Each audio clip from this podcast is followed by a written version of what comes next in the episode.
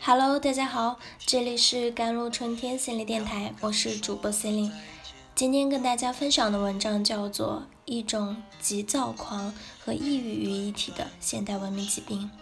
呵呵，人类的文明史本质上就是一部压抑史呀。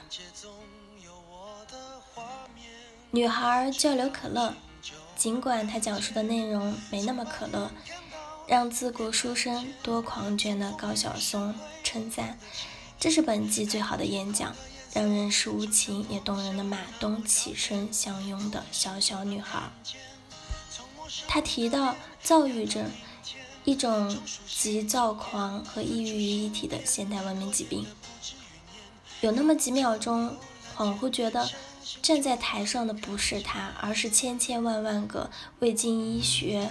确诊又时时刻刻饱受该病折磨的我们，某种程度上，大家都是躁郁症患者，因为所有的心理疾病都是情绪的累积叠加。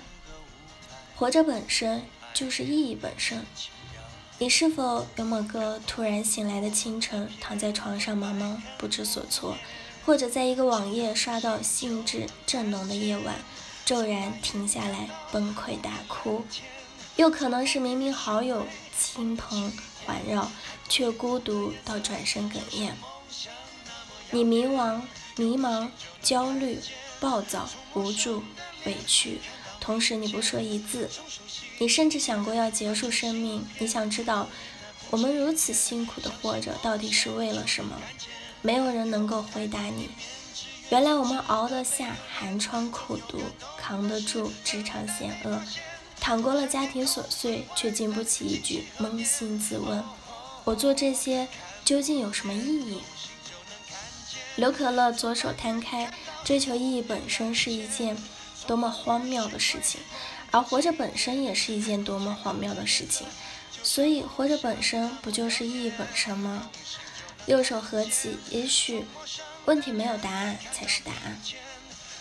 坦白讲，作为一个超龄悲观主义花朵，这份认知对我自身来说亦不稀奇，但绝非站在傲慢的立场。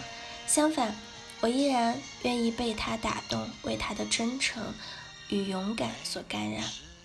尤其是那句：“所以我承认我过不好这人生，我承认可能所有的努力。”就只是完成了平凡的生活，或许这就是人生的意义所在吧。都怪这人间烟火太呛，熏红了世人的眼。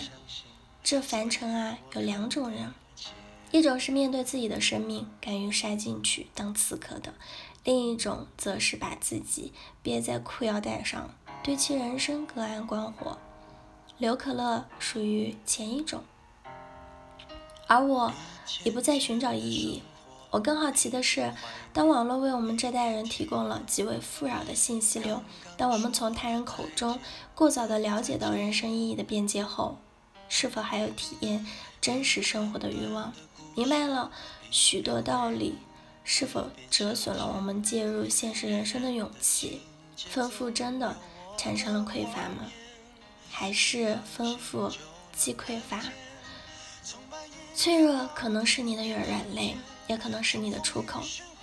人是悬挂在自己编织的意义之网上的动物，在意义匮乏的缺口，他人应邀而来。毫无疑问，躁郁症群体在接受科学药物治疗的同时，更需要来自身边乃至陌生人的关照与善意。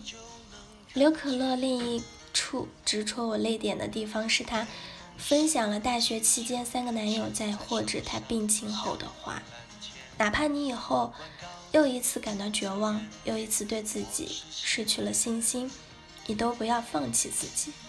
哪怕你放弃了自己，你也不要放弃给别人一个帮助你的机会。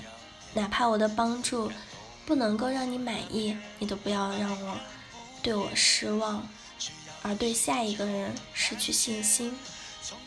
很多时候。我们不敢表露情绪，不敢展示脆弱，因为每个人都希望看到你积极乐观、正能量，甚至需要你最好假装这样。连每篇文章都有理有据的劝诫你需要远离消耗你的人。事实上，真正被心理障碍折磨的病人是不会去消耗他人的，他们清醒又骄傲，只会无休止的内耗下去。他们有这样的觉悟，既不会摇尾乞怜，也不会允许自己这样做。